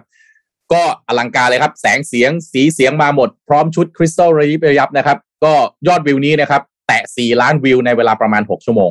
ในขณะที่สถิติอื่นๆนะครับ ไม่ว่าจะเป็นการอาละวาดครองชาร์ตไม่หมดเลยครับ อย่างน้อยครับ ถ้าใน iTunes อย่างเดียวนะฮะชาร์ต iTunes ทั่วโลกแล้ว 60 ภูมิภาคนะครับ หลังจากปล่อยเพลงลาลิซ่าได้แค่ไม่ถึงวันนะครับ ด้านยอดมิวสิกวิดีโอเพลงนี้บน YouTube ครับ 24 ชั่วโมงแรกเกิน 70 ล้านวิวนะครับ แล้วก็ยังครองเทรนด์ความนิยมอันดับหนึ่งทั่วโลกนะครับ โดย MV เพลงลาลิซ่าก็ขึ้นแท่น MV เดบิวต์ยอดวิวทะลุ 10 ล้านเร็วสุดบน YouTube ในเวลา 90 นาที นอกจากนี้ลิซ่ายังเป็นศิลปินหญิงเดี่ยวที่พา MV ยอดวิวทะลุ 10 ล้านครั้งเร็วที่สุดนะครับ ทุบสถิติเดิมของ Taylor Swift นะครับรวมยังรวมถึงยังเป็นศิลปินหญิงเดี่ยวที่พา MV ยอดวิวทะลุ 30 ล้านวิวเร็วที่สุดใน 5 ชั่วโมง 30 นาทีด้วยนะครับ ขณะที่ IG ของคุณลิซ่าครับ หลังจากที่ทุกคนเรียกว่ามีแฟนใหม่ๆ เกิดขึ้นเยอะแยะมากมายนะครับ ทะลุ 59 ล้าน follower ไปแล้วนะครับ ไม่นานเลยหลังจากปล่อยผลงานซิงเกิลเดี่ยวนี้ออกมานะครับ แล้วก็มีส่วนช่วยให้ YouTube ช่อง YouTube ของวง Blackpink ทำยอดบัญชีผู้ติดตามแซง Justin Bieber ขึ้นเป็นศิลปินเจ้าของช่อง YouTube ที่มีผู้ติดตามมากที่สุดในโลกด้วยอืมโดยทำยอดผู้ติดตามแซงเพียงไม่นานหลังปล่อย MV ลาลิซ่าออกมาครับก็ล่าสุดนะฮะคุณลิซ่าก็มีการโพสต์ลง IG นะฮะพูดถึงการแถลงข่าวนะฮะวันเปิดตัวผลงานนะฮะก็เป็นการย้ำว่าน้องลิซ่าก็อยากขอบคุณนะครับ แฟนเพลงที่รอคอยกันมาอย่างอดทนนะครับ ยาวนานหลายปีสำหรับผลงานเพลงเดี่ยว อัลบั้มเอ่อซิงเกิลแรกของเธอนะครับ ที่สำคัญนะครับ ไม่ลืมขอบคุณเพื่อนร่วมวง Blackpink ที่มาคอยให้กำลังใจอยู่กับเธอด้วยที่กองถ่ายมิวสิกวิดีโอ จนดึกดื่นถึงรุ่งเช้านะครับ ก็เป็นความรู้สึกที่รู้สึกซาบซึ้งแล้วก็บรรยายไม่ถูกเลย ก็อะตามติดตามให้กำลังใจกันได้ว่า โอ้โห นี่เธอแซง Taylor Swift นะค่ะนี่นี่ระดับแบบอืมระดับสุดสุดยอดเลยอืมทีเดียวไม่ใช่ระดับโลกธรรมดา นี่มันใกล้ระดับตำนานแล้วนะครับ สุดยอดเลยน้องปอกแป๊กของเรา แล้วก็น้องลิซ่าของชาวโลก อืมอืมชื่นชมแม่คือไม่อยากจะอะไรเลยนะถ้าอะเกิดว่าชุดเนี้ย ไม่ใช่เป็นน้องลิซ่าใส่อะ อืม แล้วเป็นคนธรรมดาอย่างเราแล้วไปใส่เต้นอย่างเงี้ยในเพลงแบบเนี้ยอืมคุณนวัดว่าไง ก็อาจจะทัวร์ลงมาคือเอาผมมั่นใจเลย ผมมั่นใจมากอันนี้ ผมไม่ได้มองโลกมองภาครัฐในแง่ร้ายแต่ประประวัติที่ผ่านมันเป็นอย่างนี้ตลอดเออแต่แต่ก็ก็เรียกว่าคือวัฒกระทรวงวัฒนธรรมจะเรียกว่าเขา อยู่เป็นหรือว่าเนี่ยเหรอเขามีจะแบบถ้ามองแต่ว่าเขารู้เขาแล้วก็แหละว่าไม่งั้นทัวร์ลงเออแต่ว่านี่คือแบบว่าเออเขาก็อาจจะมีวิสัยทัศน์นะอ่า มี 5F ไงใช่ไหมอ่าคือสิ่งที่ผมบอกคือมันไม่ใช่ไม่ดีนะ ที่ที่เขายอมคือถือว่ามันถึงจุดที่เขาบอกเลยว่า ภาคราชการเป็นจุดสำคัญนะครับ ที่ทำให้สิ่งที่เขาพยายามจะปลูกปั้นอะไรอะ 5F ของเขาอะอืมไปไม่ถึงไหน เพราะเขาเป็นอย่างเขาเคยเป็นมาตลอดนะอืมอืมผมเองผมเคยทำงานโครงโครงการกรุงเทพเมืองแฟชั่น ผมทำหลายๆโครงการของภาครัฐนะที่เขาให้ไปเป็นที่ปรึกษาไปอะไรอย่างเงี้ยนะ บอกเลยว่าเออพอเขาเป็นอย่างที่เขาเป็นมานั่นแหละมันถึงไปไม่ไปไหนแต่ถ้าเขาเป็นอย่างวันนี้นะ คือ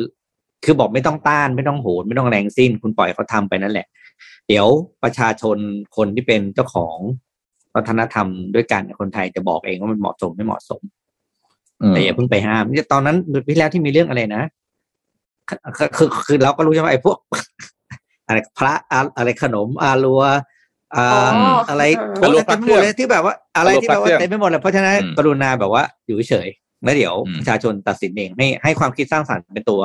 ขับเคลื่อนแหม่แต่เมื่อกี้อืมคุณโทมัสอ่านไอ้อะไรห้าไอ้ของโทมัสเนี่ยพอมีคำว่าแฟชั่นกับอะไรความคิดสร้างสรรค์เนี่ยผมเลยอยากจะหัวเราะเป็นภาษาอิตาเลียนหัวเราะยังไงครับพี่เป็นอิตาเลียนเนี่ยคุณธรรมะไปหาคนเรียกหัวเราะยังไงก็บอกว่า TCDC ปิดหมดนะครับอืมโครงการ TCDC Common ในทุกอย่างที่เป็นห้องสมุดสำหรับหนังสือที่เกี่ยวกับคำวิทั้งสารปิดเกือบเกลี้ยงแล้วเนี่ยเหรอเนี่ยเหรอคุณคุณบอกคุณส่งเสริม อืม ผมฝากถามดังๆ ตรงเนี้ยอืมคุณส่งเสริมด้วยการปิดห้องสมุดที่มีหนังสือเกี่ยวกับความคิดสร้างสรรค์เหรอคุณตอบไม่มีงบให้ ไม่มีงบให้อ้าวแล้วคุณส่งเสริมไงไม่มีงบ อืมเออโควิดด้วยเปล่าพี่ปิ๊กโควิดด้วยไหมเกี่ยวป่ะ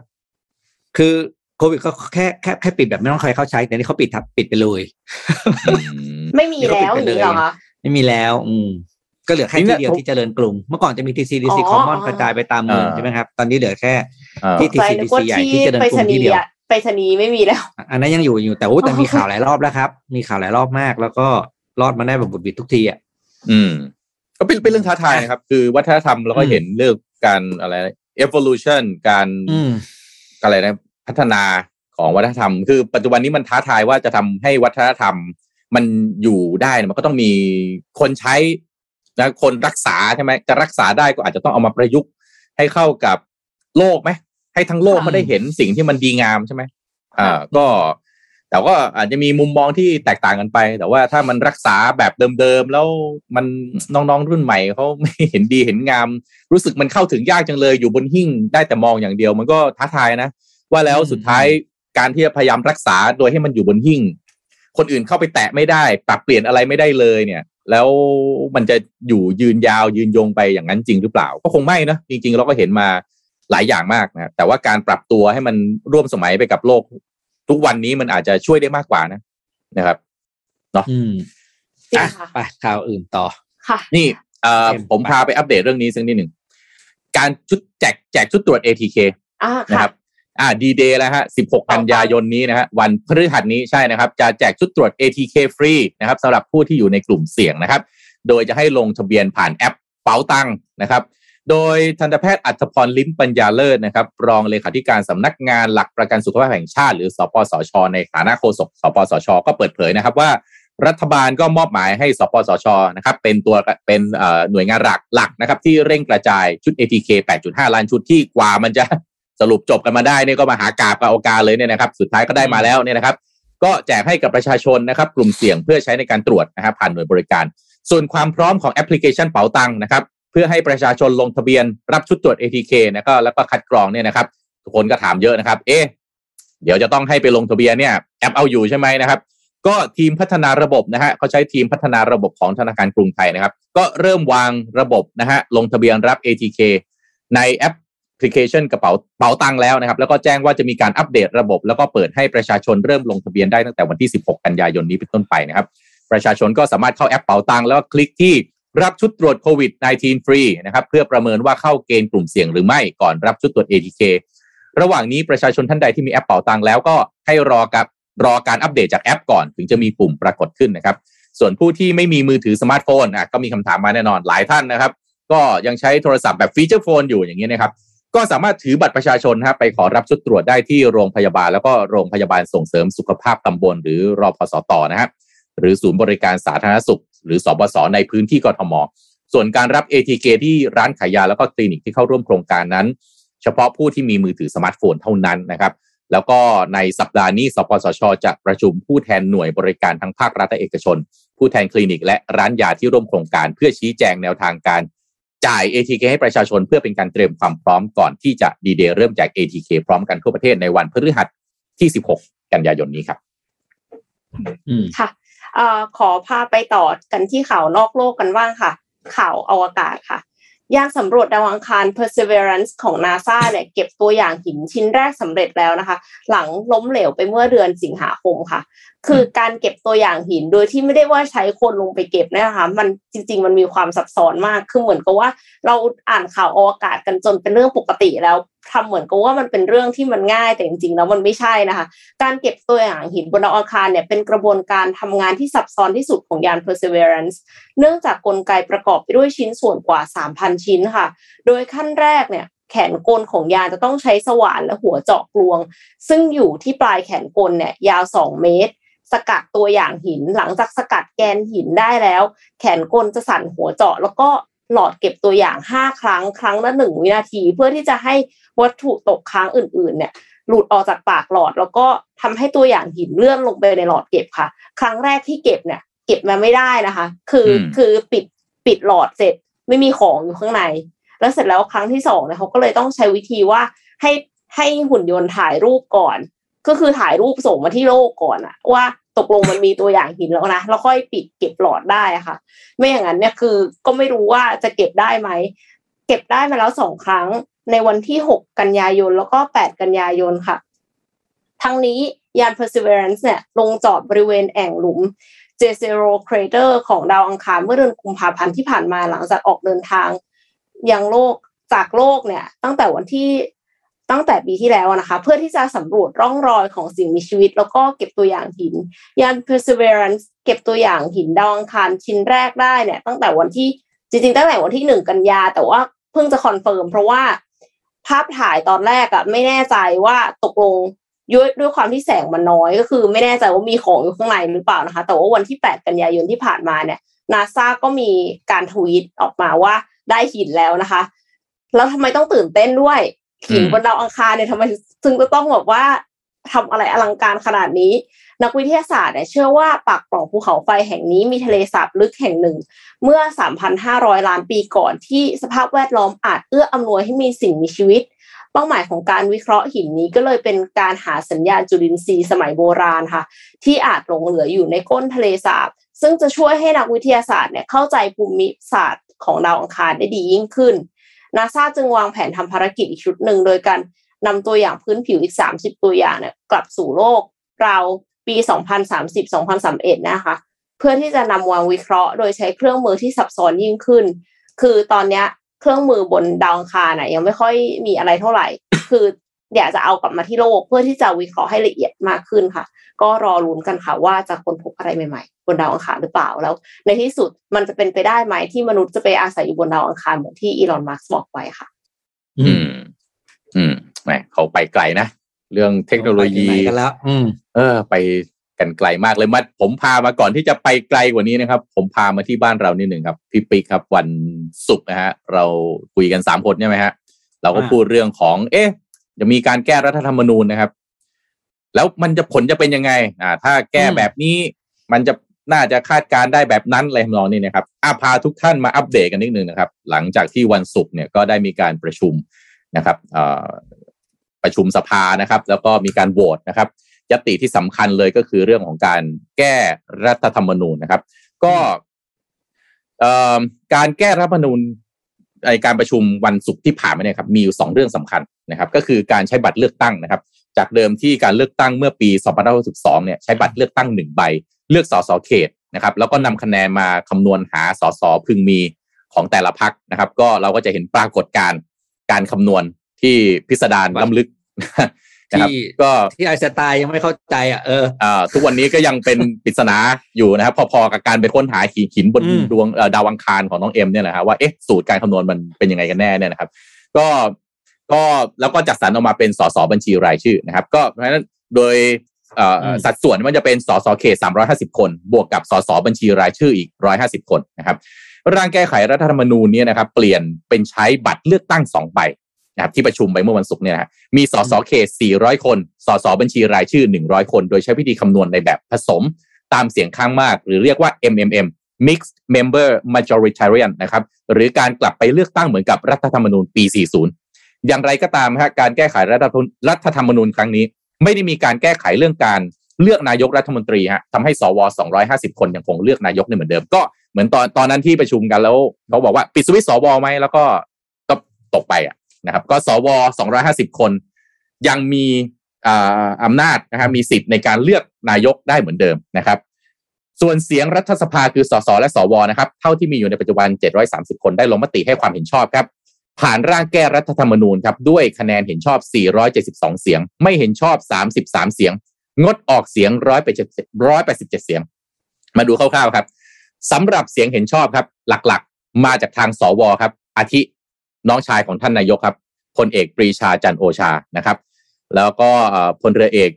สิทธวัฒน์วงสุวรรณน้องชายพลเอกประวิตยวงสุวรรณรองนายกรัฐมนตรีนะครับ ร่วมกับเสียงของสสพักใหญ่อย่างเช่น พลังประชารัฐ พื่อไทยแล้วก็ประชาธิปัตย์นะครับ ร่วมกับพรรคชาติไทยพัฒนานะครับ ประชาชาติชาติพัฒนาแล้วก็กลุ่มพรรคเล็กอีกบางส่วนนะครับ โดยมีจิรวัตรอรัญญการนนท์หรือทนายบิลลี่หนึ่งเดียวของพรรคก้าวไกลนะครับ ที่โหวตเห็นชอบนะฮะในในรูปที่ทางทีมงานเอามาขึ้นเนี่ยเดี๋ยวเดี๋ยวจะเห็นนะฮะคือของทางพรรคก้าวไกลนี่เขาโหวตไม่เอานะครับ เพราะว่าเขาก็บอกภายหลังเนี่ยคุณพิธานะครับ ก็ออกมาพูดว่า เรื่องนี้เนี่ยมันมันให้ประโยชน์กับพรรคใหญ่ มันไม่ได้ให้ประโยชน์กับพี่น้องประชาชนอย่างแท้จริงนะครับขณะที่กลุ่มอ่า40 สว นะครับ เช่น คุณคำนูนสิทธิสมานนะครับ ก็งดออกเสียงนะฮะ เช่นเดียวกับคุณหญิงพรทิพย์โรจนสุนันท์นะครับ คุณชันวิทย์ผลชีวินนะครับ ส่วนพรรคการเมืองที่ใช้สิทธิ์งดออกเสียงก็พรรคภูมิใจไทย ก้าวไกล แล้วก็พรรคเล็กอีกจำนวนหนึ่งนะครับ ก็เหตุผลอย่างที่เรียนไปนะครับว่า อันนี้เป็นเรื่องที่เอื้อประโยชน์ให้กับพรรคใหญ่มากกว่าจะสะท้อนคะแนนที่แท้จริงจากประชาชนนะครับ แล้วก็กลุ่มลงมติไม่เห็นชอบกับร่างแก้รัฐธรรมนูญหรือเรียกว่ากลุ่มคว่ำร่างนะครับ ก็คือ 10 เสียงจากพรรคเสรีรวมไทยนะครับ รวมพลังประชาชาติไทยแล้วก็ 8 เสียงจากกลุ่มพรรคเล็กนะครับ ส่วนสวที่ลงมติไม่เห็นชอบนะครับ ก็มีนายเสรีสุวรรณพานนท์นะครับ คุณทวัชชัยสมุทรสาครนะครับอากนิตหมื่นสวัสดิ์แล้วก็พลตำรวจโทสานิตมหาถาวร คือเอาง่าย ๆ แบบนี้เลยครับ ถ้าใช้แบบสองใบแบบนี้นะครับพรรคใหญ่เนี่ยอาจจะมีแต้มต่อ มากกว่าพรรคเล็กนะครับอืมใครลงใครส่งสสลงพื้นที่ได้ครอบคลุมมากกว่า ก็มีโอกาสที่จะได้เปรียบมากกว่านะครับเหมือนเราจะไม่เห็นเอ่อปรากฏการณ์แบบที่พรรคก้าวไกลครั้งที่แล้วนะครับ ที่ได้เอ่อเสียงไปรู้สึกจะแปดล้านเนี่ยนะครับ แล้วก็จะได้ในส่วนของปาร์ตี้ลิสต์จำนวนมากขึ้นนี้ปาร์ตี้ลิสต์มันน้อยลงนะครับ เพราะฉะนั้นก็พรรคเล็กเหนื่อยขึ้น เพราะว่าพักเล็กก็คงไม่สามารถที่จะส่งสอสอได้เยอะเท่าพักใหญ่ลงทุกจังหวัดได้นะครับ ก็แต่ว่ามันก็ผ่านไปแล้วนะครับ สิ่งที่ต้องดูหลังจากนี้ก็คือว่าเอ่อหลาย ๆ ท่านมองว่าถ้าการโหวตรัฐธรรมนูญอันนี้เนี่ย ผ่านเรียบร้อยมาเป็นตามนี้เนี่ยนะครับ อาจจะได้เห็นการยุบสภาที่เร็วขึ้นนะครับ เพราะว่าน่าจะเป็นการล้างกระดานเลือกตั้งใหม่แต่ว่าย้ำว่าพักใหญ่ที่สุดยังอยู่นะฮะคือพักสวนะครับ250เสียงลังมีสิทธิ์เลือกนายกรัฐมนตรีตามเดิมนะครับอะก็อันนี้ก็เป็นผลการลงมติ จากที่มีการโหวตที่โหทุกคนจับตาดูกันมากเลยเฮ้ยมันจะเป็นยังไงบ้างสรุปครับเขาประชุมปุ๊บทุกอย่างผ่านโหวตฉลุยเรียบร้อยนะครับ ตามที่เหมือนคาดเตรียกันมไว้มาแล้ว เตรียมมาแล้วเรียบร้อยอะไรอย่างงี้นะฮะอาจจะมีเสียงแตกบ้างนะครับ แต่ก็อืมเรียกว่าโดยพอเป็นโดยสรุปออกพิธีมานะก็พอเป็นพิธีอ่านะครับเสียงแตกพอเป็นพิธีไม่ให้น่าเกลียดใช่ครับไม่แต่จะบอกเลยว่าพอเมื่อกี้ได้ยินรายชื่อเอ่ออ่าน้องชาย น้องชายพลเอกประยุทธ์น้องชาย พลเอกประวิตยใช่ไหมที่มีครับชื่ออยู่ผมเมื่อจำได้เนี่ยอันนี่พูดได้นะเพราะมันเรื่องจริงเมื่อก่อนเนี่ยตอนสมัยยุคของอดีตนายกทักษิณหรืออดีตนายกยิ่งรักษณ์เนี่ย อืมก็จะบอกกันแล้วนะ เนี่ย ไปอ่าอะไรนะ สภาครอบครัวใช่ไหมอืมอืมเอาพี่มาเป็นนายกเอาน้องอะไรคือ ก็เนี่ยซ้ำรอยกันอีกแล้ว อันนี้ก็เอาน้องชายมาเป็นนู่นเป็นนี่อะไรอุ๊ยมันอะไรกันเนาะประเทศเรา จริงๆจริงๆต้องบอกว่าเรื่องนี้ไม่ค่อยจะอืมถูกเท่าไหร่ในเรื่องของการบริหารจัดการนะครับ เพราะว่ามีอืม conflict interest นะครับในฐานะที่เป็นญาติกันคือปกติอย่างเช่น บริษัทเนี่ยถ้าเขาจะตั้งบอร์ดนะคุณมีซีอใช่ไหมในบอร์ดเนี่ยอ่าสวก็ไม่ต่างกับบอร์ดเนาะคือเป็นหน่วยงานอืมที่ควรจะต้องมาตรวจสอบถ่วงดุลฝ่ายบริหาร แต่มีญาติมีพี่น้องเข้าไปเนี่ยอะก็เราก็ให้เกียรติในฐานะของเอ่อวุฒิภาวะ แล้วก็ประสบการณ์ของท่านแหละ แต่ว่าแหมเวลามองเข้าไป เอ๊ะเป็นพี่น้องกันเวลาอะไรขึ้นมามันจะอืมมันจะช่วยกันหรือเปล่าก็อะเอ่อแล้วแต่จะมองนะครับนะแล้วแต่จะมองอันนี้ แต่ละท่านอาจจะมองแตกต่างกันไปโอ้ยปวดหัวปวดหัวอันนี้แปดโมงครบถ้วนกระบวนความเอ้ยเอ็มมีข่าวปะเอเอ็มเอ็มขอได้เลยถามได้เลยจ้ะหน่ได้เลยค่ะจ้ะเอ็มได้เลโอเคครับเอ็มเป็นเรื่องของเป็นเรื่องของสตาร์ทอัพค่ะ Microsoft ประกาศซื้อกิจการ Take Lessons แพลตฟอร์มสำหรับให้นักเรียนค้นหาและนัดหมายการเรียนกับติวเตอร์ค่ะ เมื่อวันศุกร์ที่ผ่านมานะคะ Microsoft เปิดเผยว่าได้เข้าซื้อกิจการ Take Lessons ซึ่งเป็นสตาร์ทอัพที่มีเว็บไซต์ให้ผู้คนจองชั้นเรียนแบบชำระเงินออนไลน์ แล้วก็คือเรียนได้ทั้งออนไลน์ แล้วก็นัดเรียนตัวต่อตัวแบบออฟไลน์จริง ๆ ได้ด้วยนะคะ ในหลายหลากหลายหัวข้อเลย คืออย่างที่ทุกคนก็รู้กันดีว่าพอมีโควิด -19 ระบาดเนี่ยคือแพลตฟอร์มการเรียนออนไลน์เนี่ยคือเฟื่องฟูมากนะคะอืม Microsoft เองก็มีรายได้กว่า 6%จาก LinkedIn ซึ่ง LinkedIn เนี่ยเป็นโซเชียลมีเดียที่นอกจากจะไว้หางานและติดต่อธุรกิจแล้วก็ยังมี LinkedIn Learning ซึ่งก็จริงๆ ก็คือซื้อ Lynda มาเป็นแพลตฟอร์มเรียนออนไลน์ แล้วก็เอามาเป็นส่วนหนึ่งของ LinkedIn เสร็จแล้วก็เออเอาเป็นว่า LinkedIn Learning เนี่ยเป็นแพลตฟอร์มเรียนออนไลน์แบบดูคลิป แล้วก็เก็บเงินสมัครสมาชิกพรีเมียมแต่ว่า scope ของเขาอะส่วนใหญ่มันจะเป็น business ดังนั้นก็คือ สิ่งที่แตกต่างกันระหว่าง Take Lessons กับ LinkedIn Learning เนี่ยก็คือ Take Lessons อะค่ะมันจะเป็นการสอนแบบดนตรีกีฬาภาษาศิลปะอะไรอย่างเงี้ย คือใน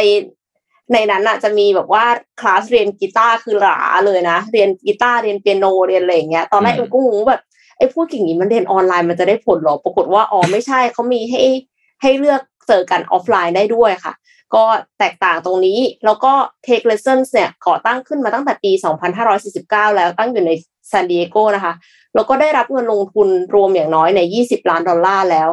Microsoft เนี่ยบอกว่าการเข้าซื้อกิจการครั้งนี้เป็นการตอบสนองต่อความต้องการที่เพิ่มขึ้นในโอกาสการเรียนแบบไฮบริดส่วนบุคคล คือไม่ใช่ว่าออนไลน์อย่างเดียว อาจจะมีออฟไลน์ด้วย แล้วก็ขยายการเสนอผลิตภัณฑ์ของ Microsoft เนี่ยไปยังผู้บริโภค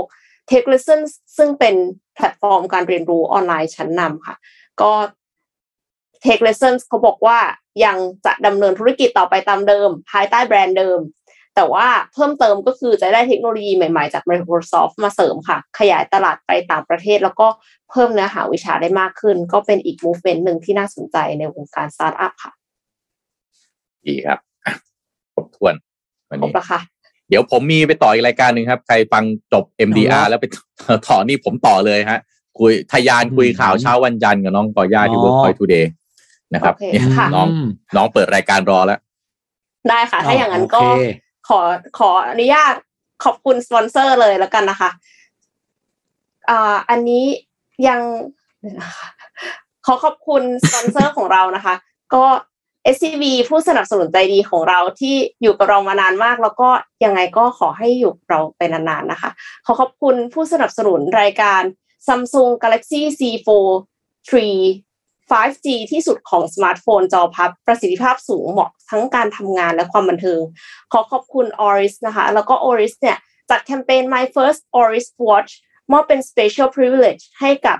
Mission to the Moon แฟนที่กำลังมองหานาฬิกา Oris เรือนแรกด้วยนะคะ แล้วก็สำหรับแฟนเพจของเราที่สนใจรับสิทธิพิเศษนี้สามารถที่จะแอดไลน์ at oristh แล้วก็พิมพ์คำว่า oris hashtag oris x mttm เพื่อรับรายละเอียดนาฬิการุ่นที่ร่วมรายการได้เลยค่ะ ตั้งแต่วันนี้ถึง 30 กันยายนนี้เท่านั้น แต่ว่ารุ่นที่ร่วมรายการเนี่ยค่ะ โอเค จะกำลังจะให้พี่โทมัสช่วย ช่วยออกเสียงให้นะคะ มี That Watt Limited That Watt Edition อ่า That Watt นะคะ Whale Shark Limited Edition ฮันเดี๋ยวเดี๋ยวพี่ต่อให้ Limited อ่าอัน Edition อันกลางแล้วก็อันสุดท้ายโรเบโตคลิเมนเต้เห็นไหมจำได้ไม่ต้องอ่านเลยสคริปต์นี่สุดยอดค่ะได้ครับอืมแล้วก็สุดท้ายก็ขอขอบคุณผู้ฟังทุกๆท่านนะคะ ที่ติดตามกันมา แล้วก็เราก็สัญญาว่าจะหาข่าวที่มีสาระรวมถึงมีความบันเทิงมาฝากทุกท่านด้วยกันเราพบกันใหม่ในวันพรุ่งนี้ค่ะ สำหรับวันนี้สวัสดีค่ะ สวัสดีครับครับ Mission Daily Report